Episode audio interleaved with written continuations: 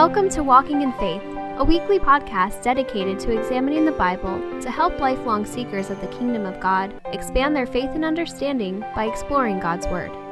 Now let's join Pastor Rob Harrington as he shares this week's message. Hey, it's so good to be back with you. Thank you for allowing us to get back. We went back to Illinois to, to do a wedding for my niece, as well as just see Jake and Lorinda, uh, see their new home, and uh, celebrate them for a while. Many of you heard Jake was in a really terrible accident uh, earlier uh, last month, I think, and uh, just totaled his car. And it's just uh, so they they covet your prayers. I to be out, and once I got there, the car is in his uh, garage or his driveway, and I just once seen it, I could not believe that he walked away from it. The airbags did not deploy at all, and he rolled over three times and landed on a fire hydrant on the opposite side. So we're thankful that Lorinda wasn't with him because there was no way. I mean, he was bent in. Even his side was bent in, and I just couldn't imagine. But so we're very thankful. So mom definitely had to see him after that. So it worked out well in God's providence. And I thank you for listening to Connor and listening to his message. He Did a wonderful job. I pray that you encourage by him. Take your Bibles, if you would, and turn to Deuteronomy. We're going to begin our second message in that book. About eight weeks, we're going to take of a total. We're going to be looking at chapters 1 through 3. So we're going to be going through this very quickly uh, in, in, relation to how we normally go through the Bible, but we usually just take a book of the Old Testament and do kind of a, a survey of that book and look at how it fits into the redemption story of why it's there for us, why it's important for us. And so we're going to look at chapters one through three. I pray that you read that. Each week, check our Facebook page. If you're not on our, on our Instagram, make sure you like our Instagram because we put what chapters are in advance so you can have some time to read those with that. Go and take possession is the title. Deuteronomy chapter 1 and through 3. Edmund Burke, an Irish statesman and philosopher, famously once remarked that those who do not know history are what? Doomed to repeat it. I, I, I, believed everyone would understand and recognize that's very similar to many of us, but unfortunately, it seems that we are living through one of those moments today where we are forgetting the past. We live in an age when history is being rejected or reinterpreted or reinvented wholesale before our very eyes. The motivation and agendas behind this movement are myriad, they're confusing, they're contradictory. But to succumb to that spirit of the age, to, to throw away your history, to reinvent it or, or to reject it or, or to reinterpret it is to fall into some of the same traps and dangers of those who have gone before us, those in whose lives and through histories and circumstances we are to look at and consider and avoid. We're falling into those same traps and dangers. It is good to remember our history. Now, you always know, history teachers always say that, right? That, that's, you know, that's what they do. But it's good to remember our history the good, the bad, and the ugly. And yes, if we're looking at American United States history, there is good, there's bad, and there's the ugly. Western civilization, Eastern civilization, the whole world. The Bible tells us the good, the bad, and the ugly. But I also want to bring it down into more of a, a, a micro. Is your life your history is filled with the good, the bad, and the ugly, is it not? And for many of us, we want to uh, reject our history, our past. We want to reinterpret it. We want to reinvent it. But what we need to recognize that really what God is calling us to do is to remember, review, and embrace our history. And I'm going to give you a preview of where we're going because God is in the details of your history. His sovereignty and providence is weaving through the tapestry of your story. This is similar to the theme of the book of Deuteronomy. As Moses prepares the Hebrew children to finally enter into the promised land, as Yahweh calls them to his covenant faithfulness. Now, two weeks ago, we finally arrived to the fifth book of the Pentateuch. The Pentateuch is the first five books of the Bible Genesis, Exodus, Leviticus, Numbers, Deuteronomy. It gives us the history of not only the world and creation, but also the redemption story begins there as God is planting and choosing a people from which the prince would come. It tells us and introduces us to the dragon. We do not see the girl as of yet in the story of the Bible, but yet it is starting to kind of take shape. They were written by Moses, records the creation, the fall, and the beginning of the redemption stories or chapters of the biblical story, as I said before. The major theme of the book is found in the three speeches or sermons you'll see here on the monitor as Moses urges the Israelites to remain faithful in the covenant as they enter the promised land. This is important, as we're going to see, is God is wanting these men, these men, these women, these children these families to remain faithful to the covenant of God as He begins to lead them through. In his final address to the children of Israel as they camped along the plains of Moab around 1400 years before Christ, it's going to consist of three speeches or three sermons. The book is divided into four main parts as Moses reviews their history. He reviews the law that God had given them. He reviews the term of the covenant and also gives his final words before his own death. Now, this week, we're going to consider the first part of Moses' first speech or sermon as he gives a new generation of, uh, of, of Israelites a historical review of God's faithfulness. He's going to give them a historical review of God's faithfulness through his gracious acts towards them. And that's what you and I, when we review history, review our, our past, whether it's our nations, uh, civilization as a whole, or just even our own past, whether it's individually or your family, is what I want to teach you or encourage you to do is look at God's faithfulness in his gracious acts towards you, even during those times of suffering and difficulty. For it's in those moments that God was with you the most. Let's read here Deuteronomy chapter 1, 1 through 8. Let's just start and read those first eight verses.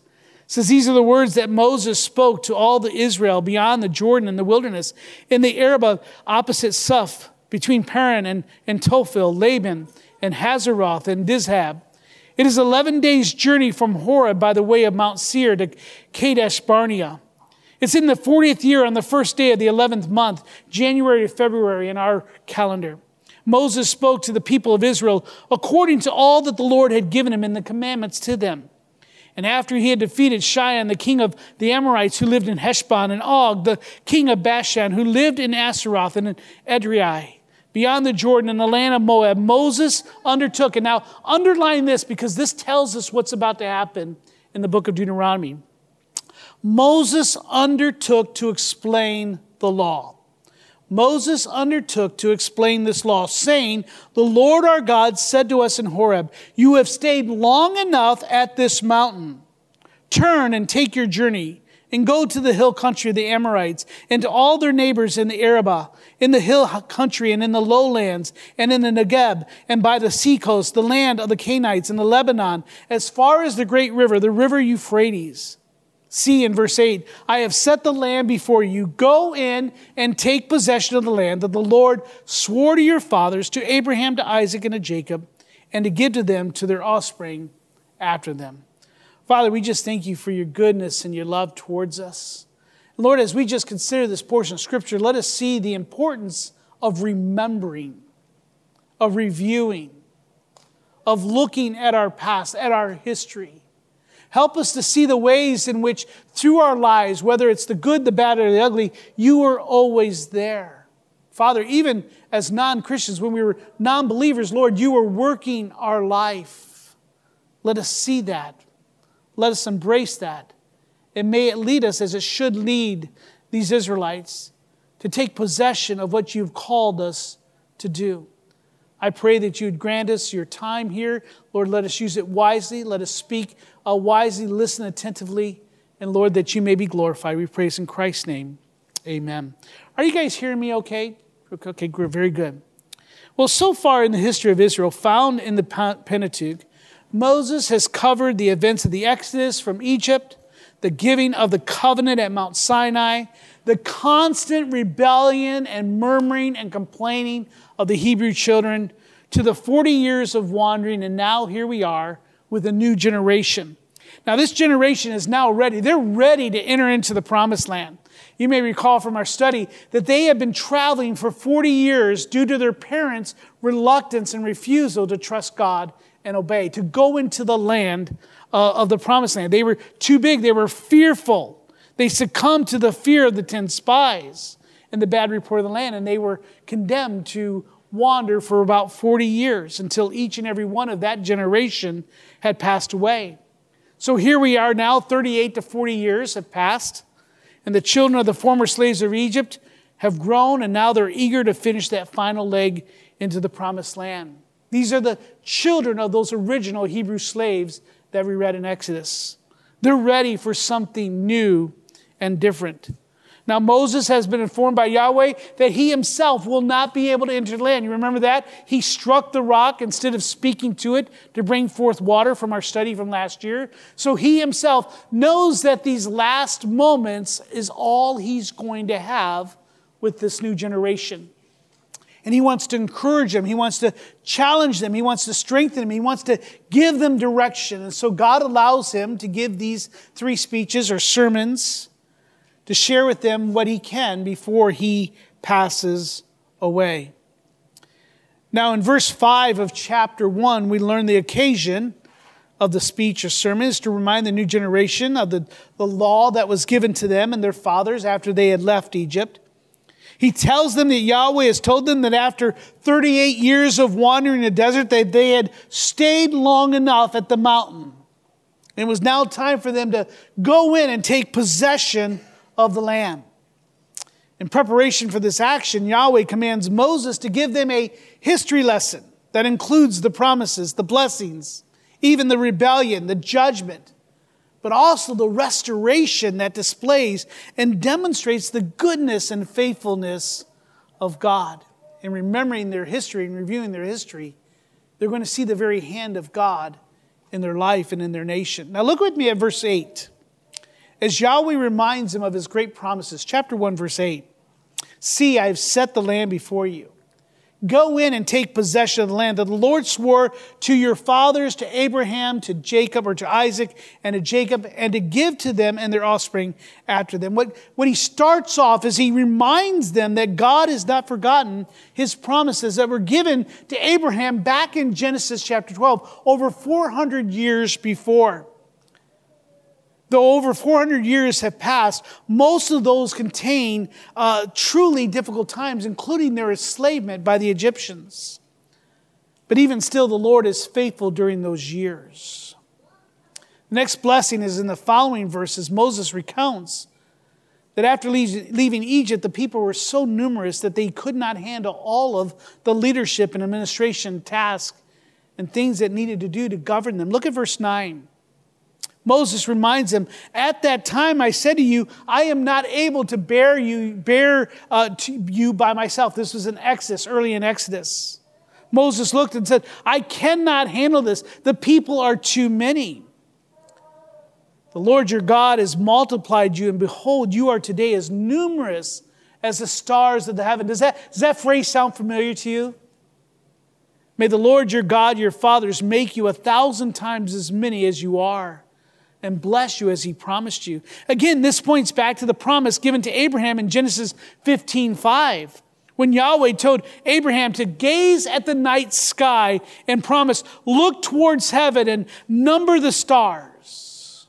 We were back in Illinois, as you know, last week, and one of the things that struck me is that I could see stars again. Not as many as I once, still, still the light pollution steams, but looking at the stars. I enjoy looking at the stars. I bet you uh, Daniel, you probably see quite a few of them for where you've been. And it's just beautiful, isn't it? It's just, it's just amazing. So many times it even seems to, to come closer to you, and you can get lost looking at the stars.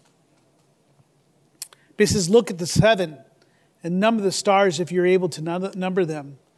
Then he said to them, as they looked at the stars, So shall your offspring be. What a promise given to Abraham when he had no children.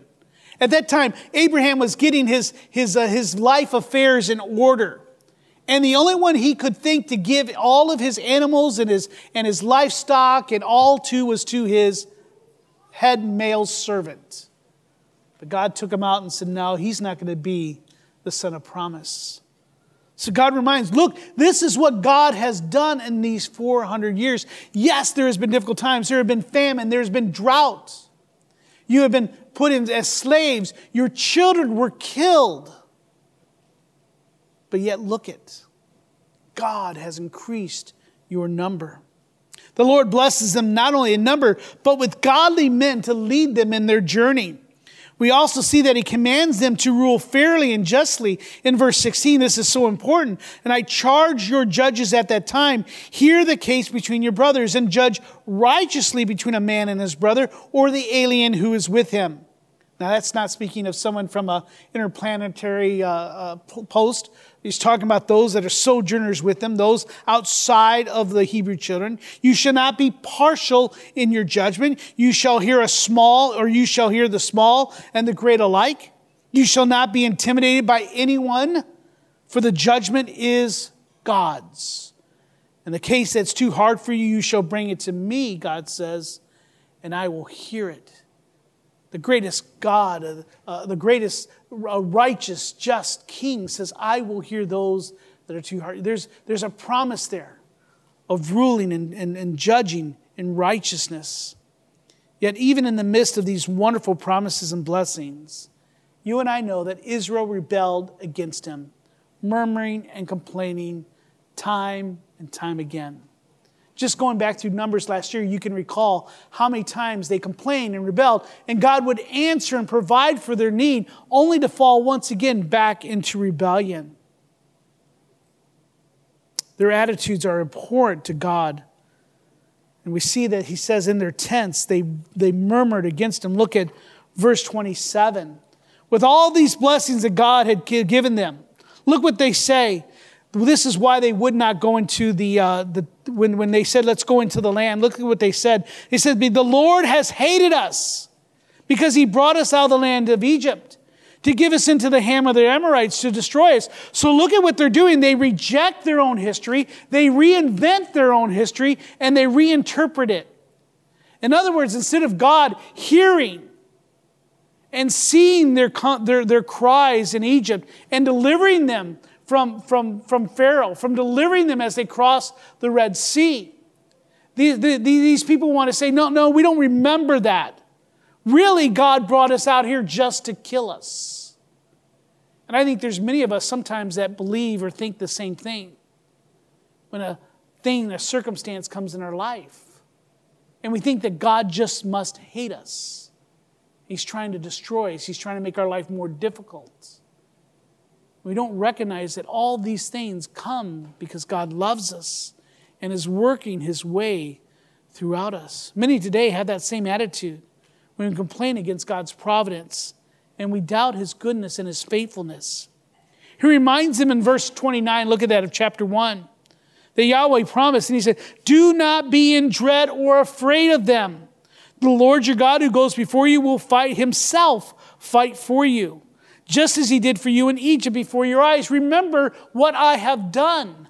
Trust in my faithfulness, trust in my promises. In verse 31, he says, See what I've done in the wilderness. Where have you seen how the Lord your God has carried you as a man carries a son, all the way that you went out until you come to this place? Yet, in spite of this very word, you did not believe the Lord your God.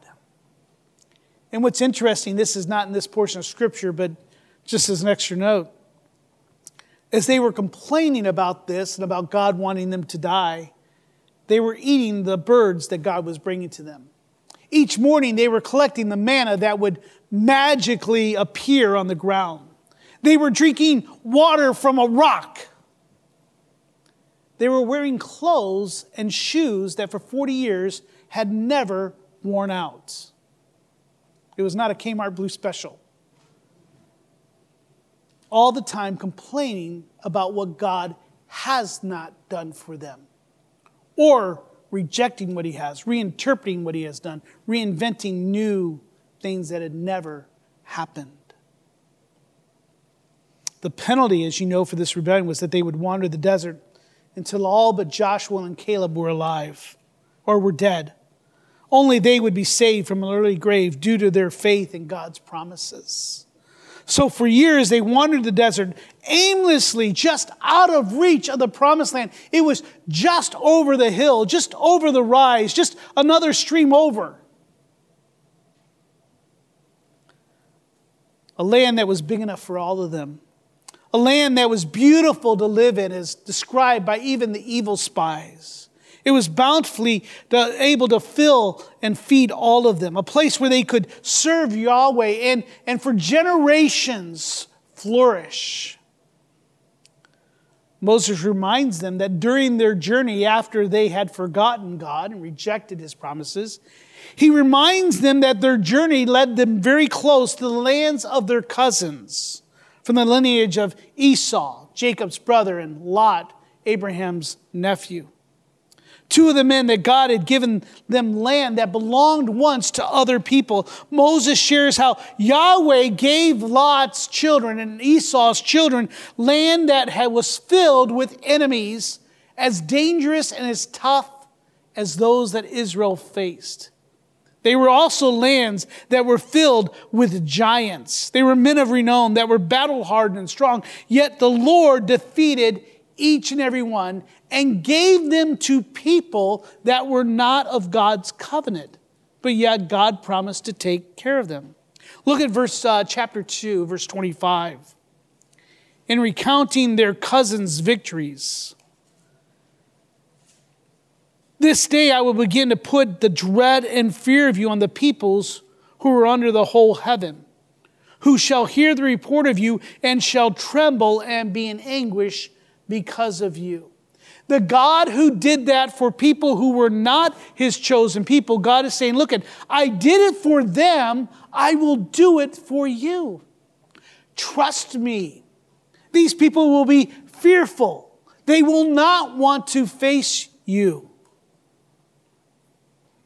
This serves as God, examples of God's faithfulness. They were not children of the covenant. They were not God's chosen people. They were not the apple of his eye, but God is demonstrating through his good and gracious acts towards those who are not his children. He was saying, If I would do those for those that I do not love, what will I do for those I do love? Moses then reminds them of their victory over King Sihon and King Og two formidable kings on the east side of the River Jordan. This land God now gives to Reuben, to Gad, and part of the Manasseh tribes. However, those victories are once again short lived as they rebel against Yahweh by worshiping Baal and adopting the customs of the people they had just defeated. We looked at that last year in the book of Numbers. You may recall that. It was only the pleading of Moses and the bold action of Phineas, who took a spear, remember, and shoved it through a man and a woman, that prevented the wholesale, wholesale slaughter of the children of Israel. God wants them to remember the good, the bad, and the ugly. For all of it plays a part in their story. Now, Mo- Moses closes this part of his speech by sharing his final plea with the uh, Lord that he might be able to see the promised land. But just so we can close this chapter, Moses, look at chapter 3, verse 23. And I pleaded with the Lord at that time, saying, O Lord God, you have only begun to show your servant your greatness and your mighty hand. For what God is there in heaven or on earth who can do such works and mighty acts as yours? Even in his prayer, he's remembering what a wonderful God he is. Please let me go over and see the good land beyond the Jordan, that good hill country in Lebanon. Remember, Moses was not one of the ten. He did not go out to spy that land. As far as we knew, he probably never once entered it during his 40 years before he became uh, the deliverer of the people. But the Lord was angry with me because of you. You would not listen to me. He's reminding them, kind of sharing maybe a little bit of blame. And the Lord has said to me, Enough from you. Do not speak to me of this matter again. Verse 27 Go up to the top of Pisgah and lift up your eyes westward and northward and southward and eastward, and look at it with your eyes. For you shall not go over to this Jordan, but charge Joshua and encourage and strengthen him, for he shall go over at the head of his people, and he shall put them in possession of the land that you shall see. Moses reminds them, I'm not going with you to them, to these children, they have always known Moses as this great man. He probably was, was very revered. They probably uh, uh, uh, uh, would, would, would be quiet when he was around.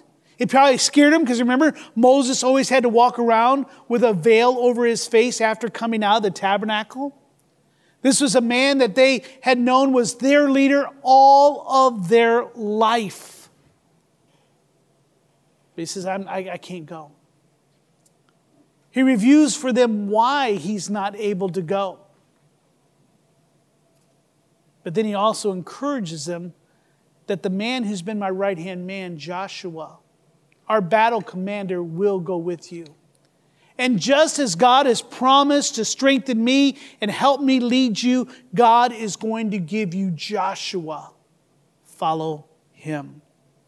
Now, chapters 1 through 3, they're going to serve to remind us of not only Israel, but also reminds us today of God's wonderful and great promises to his chosen children, along with the blessings that come from trusting and obeying his commands. This is for us, you and I, today we too can learn that God is, is gracious towards us. He wants to remind us of that. He wants to strengthen us and encourage us through that. But it also serves to remind us that judgment is reserved to those that disobey God, not even, even or not, not, not even, but even Moses.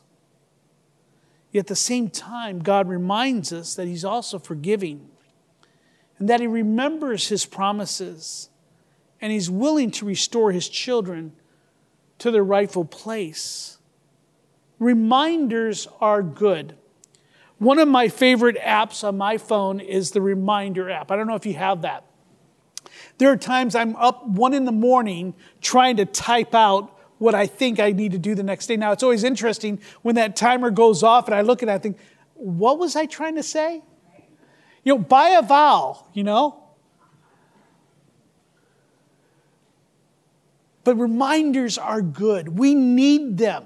You and I, most of our lives are marked by reminders. Those are what family traditions are. And by the way, I encourage you for those, uh, as, as your family is growing or as you're beginning a family, think of those traditions that help remind the good, the bad, and the ugly. We tend to want to forget everything, but God brings them into our lives for a purpose.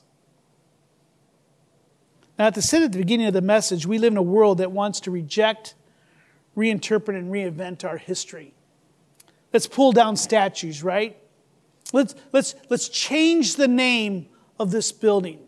Let, us change our history books. Uh, let's look at all things different. You know, and this is now finding itself into Christian colleges, especially like the Southern Baptists, in which they had many slave owners that, that built these things. The reason why they are in existence is so they could continue to propagate slave owning. Now, that's, that's the ugly, right?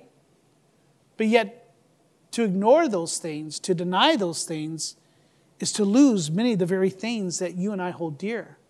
One of the most tragic things we read just last month, there was a survey for young people that were uh, younger than 30, is most of them had never heard of the Holocaust. I don't, know how to, I don't know how you get through U.S. history, or not U.S., your U.S. history and not know the Holocaust. I, I just don't understand. But it was like 20 to 30 percent of the people. And they don't know who Stalin is. They, they don't know who Lenin was. Uh, not, not, not the Beatles, but the, the Soviet. Uh, you know, maybe they don't know who John Lennon is either. They, they can forget that. That's pretty good. But you can take that out, Tony, uh, off the thing.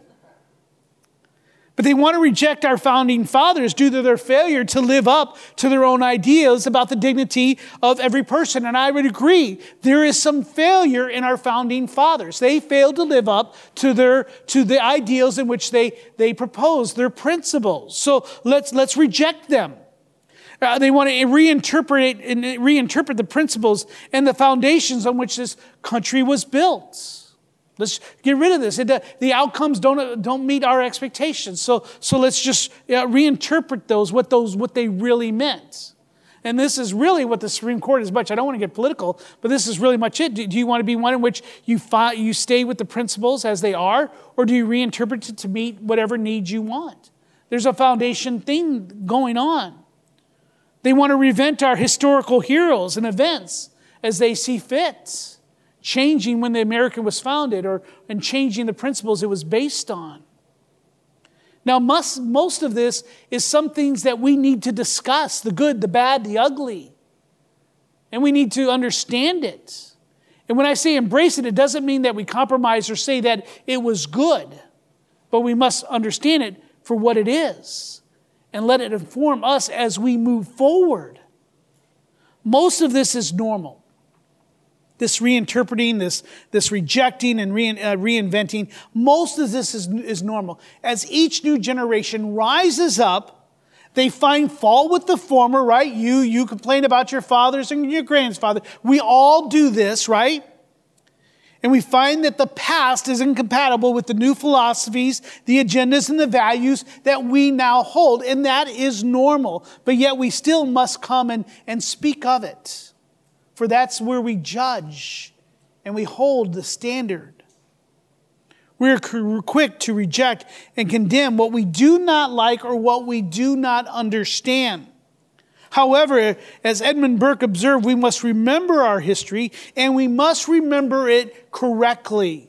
Not making excuses for it, but letting it just be for what it is and try to understand it and put it into context and learn from it.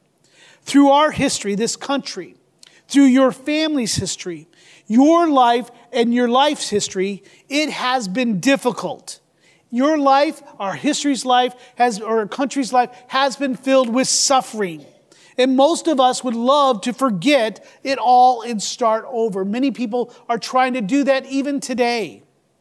Remembering our past, though, has a purpose. Let me share with you three ways that remembering our past has a purpose. Number one, it strengthens us when times are difficult. It's during those times that are difficult that you and I must remember God's love for us, especially during those difficult times. God has promised, as you'll see in Romans 8 23, that we know that all things, that, that for those who love God, all things work together for good for those who are called according to his purpose. And I know as I say that, there are many of you that have lived lives that are more filled with suffering than I could even imagine or understand and you want to forget it. You want to reinvent it. You just want to put it aside. But let me share with you you must never forget. For God's hand is even in the midst of the suffering that you went through. We must understand that. For that strengthens us as times are difficult because you will face more difficult times. And God says, then that should strengthen you. He got me through me before, He will get me through again. In the same way, He tells us to comfort those with the comfort we received. Many of you have gone through things that others are going through, and we need to encourage others. You need to seek out those people and say, How did you make it? If you made it, if God helped you, then would God do the same for me? I encourage you, yes, He will.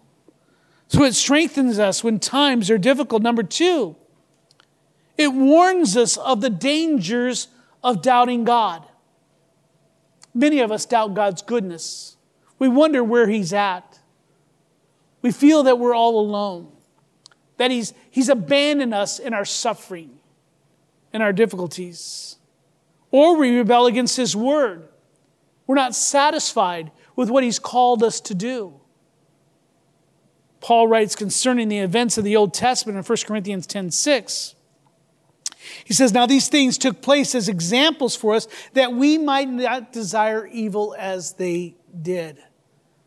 They serve as cautions and roadblocks. And do we not do that with our children or with others when we counsel them? Listen, I tried this and you're not, this is not a good way to go. However, you and I, instead of learning from the mistake of others, want to do trial and error ourselves. Why should you learn by your own mistakes when others have done that? We become so proud, so boastful, that we do not want to take advice. We do not want to learn. But it warns us of the dangers of doubting God, for there are times in our lives when we have, have we not? And it hasn't fell well for us. Number three, it sets us on the right path. It sets us on the right path. It sets us on the right path forward, pointing us to keep our eyes on the things that are important. As you and I go through life, many times we take our eyes off of Christ. We take our things off the, the blessings and the promises of God. That's what Israel continued to do. Take your Bibles, if you would, to turn to Hebrews chapter 12. We saw this a little bit earlier in our scripture reading, but I wanted to go over it once again. Hebrews chapter 12, the writer of Hebrews encourages us. In chapter 12, this follows immediately after the hero hall of faith, where God speaks of Moses and Abraham, speaks of Gideon and Samson and David, Daniel, all those who were men that you and I would look for, up to and say, these are men that we want to be like. I want to emulate uh, uh, uh, them in my life. He says, since we are surrounded in verse 1 by so great a cloud of witnesses, he says, therefore, since we are surrounded by so great a cloud of witness, let us also run aside or lay aside every weight and sin which clings so closely. I'm going to take a moment. What's clinging closely to you? What is diverting your eyes from the promises of God, from seeing God's hand in your life up to this moment? Let us run with endurance the race that is set before us, looking to Jesus, the founder, perfecter of our faith, who for the joy that was set before him looked towards the cross, endured the cross, despising the same, and now the shame, and is now seated at the right hand of the throne of God. Our past, our history reminds us to keep our eyes front. Was that front and center? For there are times in our past when we have not and we went astray. And there has been other times where we have been faithful, that God has been faithful to us. God is faithful, by the way, whether we sin or, not, or whether we, we obey Him or not. God is always faithful, He's unchanging. By the way, that's one of the attributes of God. We will look at that in the next coming weeks, so make sure that you're there for that. To remember our history is to give credence. Now, listen to this. I want you to write this down if you're taking notes. To remember our history, to remember our history, to embrace it, to bring into memory, to dwell, not to dwell on it, but to consider it as we go forward, is to give credence to the sovereignty and providence of God. To remember our history is to give credence to the providence and sovereignty of God in our lives. Turn to Psalms 135. And in this passage, if you would, oh, you're probably writing. In this passage, one Psalms 135, you can just write it down then. The psalmist rightly sings of the power of God as he declares that all things are from him. In verse 5 of Psalms 135, verse 5, he says, For I know that the Lord is great, and that our Lord is above all gods. Whatever the Lord pleases, he does. So just consider that. The good, the bad, and the ugly in your life, here's a strong word, you're not going to like it, that pleased God. Now that makes me take a step back and think. My worst moment of my life pleased God? Whatever the Lord pleases, he does. In heaven and on earth, in the seas and all the depths. It is. It is He, in verse 7, who makes the clouds rise at the end of the earth, who makes lightnings for the rain, and brings forth the wind from His storehouses. These are tough words. You know, Dawn and I, again, we went back to Illinois. And one of the things we've always enjoyed, now our kids grew up in Illinois. How old were you, Emmy? Eight. So, you know, Brandon was sixth grade, sixth grade, so he was 11 he was 13. So they don't remember all and recall all of it, but every time we go, we do what parents do. Hey, there's where I went to school. Hey, there's that store I used to go like to when I was a kid. Oh, hey, this is the house where you were born at. Oh, by this way, this is the way where you broke your arm, Brandon, and so on and so forth. And now Jake and Lorenda live there, and they live in a neighborhood we, we didn't live too far. He lives, we drive by the by the by Swedish American. Oh, hey, that's where all of us were born at. Dawn, me, you, everyone. We were born at this hospital. Oh, you see that school there? That that that was built in uh, Lincoln Middle School. That was built in 1920. We're doing all these things, and he's, yeah, Dad, yeah, Dad. And what was cute is one time he tried to tell us how to get somewhere. I said, yeah, Jake, I, I kind of know the city. Uh, but, you know, it's one of those things as he's getting to learn it and he's excited about it. His memories now are going to be different from when he was younger. His memories are going to be different. But there's some things that we like to go and share. Hey, there's a Sam's Pizza right down the street from his house. That was the greatest thing in the world. But we used to live uh, several blocks from where he is now. And Dawn and I, as we were driving in and around, we said, well, let's go by our old house. Everyone, you ever do that? You just want to drive by and see your old house? And this place was a dump we lived in. It was terrible. It was awful. Uh, we found up some terrible things. The, the back porch, when we left, we saw that the back porch had a whole back porch. It was a two story with a, with a limestone basement.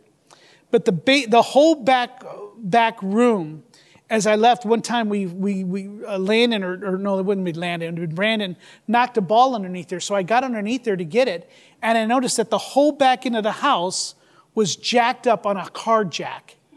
And that had been holding up for those three years that we've been living there. This place was something else. But we were thankful for it at the time. I remember when we first moved in, when we looked at it, we were like, this is great. It had a great chandelier. We bought it, we rented it just because it had a great chandelier in the front room the place was just by the time we just we then found out it had several fires but as we're driving there we're getting ready to go around the corner like what shape will this be? And as we're driving we're both looking at it and something looks different. I don't recognize it.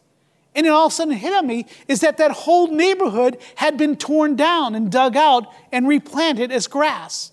It took us a few moments to realize the whole neighborhood's gone. Well the houses were over 120 years old uh, it was over 100 years old when we were renting it, but it's like, where is that? And, but there was some good memories still there. You know, it's the place we were living, and, and I remember Brandon being there, and, and Jake, he was born there. So where Brandon broke his arm and or his wrist or one of the things, but yet there's a lot of good memories there. And as we go through life, we can do the same thing with all sorts of things. The whole point is that there's something behind everything that you remember. One of the things I remember of that place, and I know I'm going long on this, but it's always been a word of encouragement to Dawn and I, and we've shared it with our children multiple times. Is when we were living in that house, things were really tough.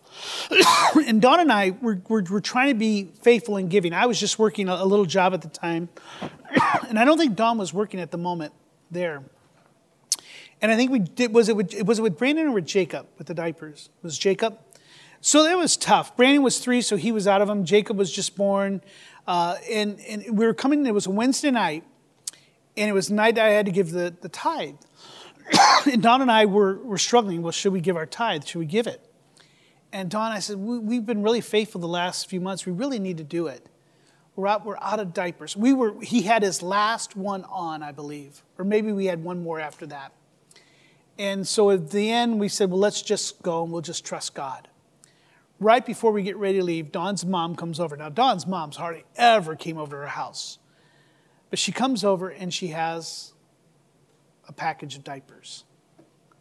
And so we're just so thankful, but yet then she leaves and Dawn takes them out. and wouldn't you know, it's the only, only type of diaper that Jacob was allergic to. We go to church, we might have one diaper, maybe that's all he has. But Dawn says, Well, she gave me the receipt. Let me take it back and get the kind he wants. So Dawn takes it back. We give our offering that night. Dawn takes it back to Walgreens or whatever store it was. She comes back home. She's smiling. I said, Did you get the diapers? She goes, Yeah. She's holding up two.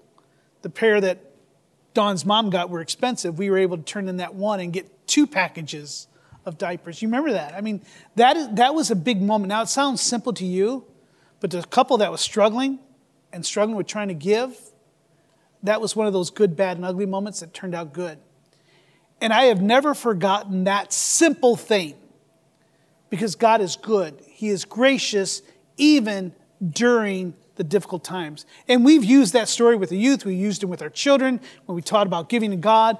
Trust God, we've given it to, I probably shared it with you and I've just forgotten that, that I had. But it's one of those moments where God was there for us. And to be honest, I can give you many more of those. I wish we had more time to hear testimonies because we need to share those moments with others. Because some of you have been through more ways in which God has blessed you much more than just giving you two things of diapers. But let me tell you, when you have a little baby, that's important. They're filled with many good times, bad times, and ugly times. let me give you this. Let me take a drink real quick. Sorry about that. Our histories, our pasts, just like the Israel children, are filled with many good times, bad times, and ugly times. But they're also filled with promises and blessings. And yes, even judgments from God. Yet all of these, get this, yet all of those, the promises, the blessings, the judgments, the restoration, point to the faithfulness of God to his chosen children. Moses understands this through the working of the Holy Spirit as he writes these words and speaks them to the children of Israel. He wants this new generation to understand this is what your parents went through. Do not be like them when they failed to trust God. Parents, your most important job is to share this and teach your children these things the faithfulness of God when they don't have the clothes that everyone else has, when they don't have the laptop or the iPad that everyone else has, remind them of the goodness of God. If you're living in a place that you'd rather not live in, remind them of the goodness of God. For his gracious acts have been with you since the moment he gave you life. Yet, even with that knowledge, you find yourself this morning struggling with the same attitudes of the Israelites fear and doubt, murmuring and complaining, rejection and rebellion. We too are guilty of, re- of rejecting, reinterpreting, and reinventing our past, either by forgetting the goodness of God towards us or by denying his goodness towards us. There's an old song called Count Your Blessings. It's, it's here on the monitors. Love this old song. Anyone know this song, by the way? There's a few of you. I won't sing it, I'll spare you that. But he writes, When upon life's billows you are tempted, tossed, when you're discouraged, thinking all is lost, count your many blessings, name them one by one, and it will surprise you what the Lord has done. Are you ever burdened with a load of care? Does that cross seem heavy you are called to bear? Well, count your many blessings, every doubt will fly, and you'll keep singing as the days go by. When you look to others or at others with all their lands and gold, and you think that Christ has promised you his wealth untold, count your many blessings. Money cannot buy your reward in heaven nor your home on high. So, amid the conflict, whether it's great or small, do not be discouraged. God is over all. Count your many blessings, angels will attend, help and comfort give you to the journey's end. Closes, count your blessings, name them one by one. and count your blessings, see what God has done through the good, through the bad, through the ugly. Let me close with this. What is keeping you from taking possession of the promises of God? Go and take possession of that which God has given you. He has given you life. So live it abundantly through Him. Whatever it may be, whatever is keeping you from taking possession, remember God's faithfulness through His gracious acts towards you. I want to close here as the worship team begins to come up and, and our pastor's prayer. I'm going to close with this charge from the Apostle Paul found in Philippians chapter 2. Therefore, my beloved brothers, as you've always obeyed, so now, not only in my presence, but much more in my absence, work out your own salvation with fear and trembling. For it is God who works both in you, uh, both to will and to work for his good pleasure. Do all things without grumbling or disputing, that you may be blameless and innocent children of God, without blemish in the midst of a crooked and twisted generation among whom you shine as lights in the world, holding fast to the word of life, so that in the day of Christ I may be proud that I did not run in vain or labor in vain. Remember the things that God has done.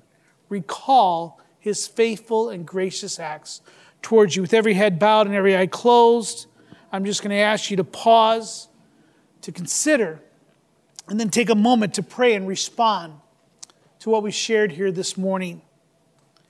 Do you see the gracious and goodness and faithfulness of God in his hand of his hand in your life? In the good, in the bad, and through the ugly. So embrace it. Don't try to reinterpret it. Don't reject it. Don't try to reinvent.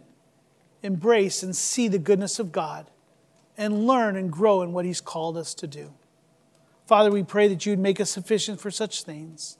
If there's any here that's struggling in their life with this, Lord, I pray that you just direct them to your word and may say, see the goodness of your hand in their life, that we may praise you and lead others and direct others to you. In your name we pray.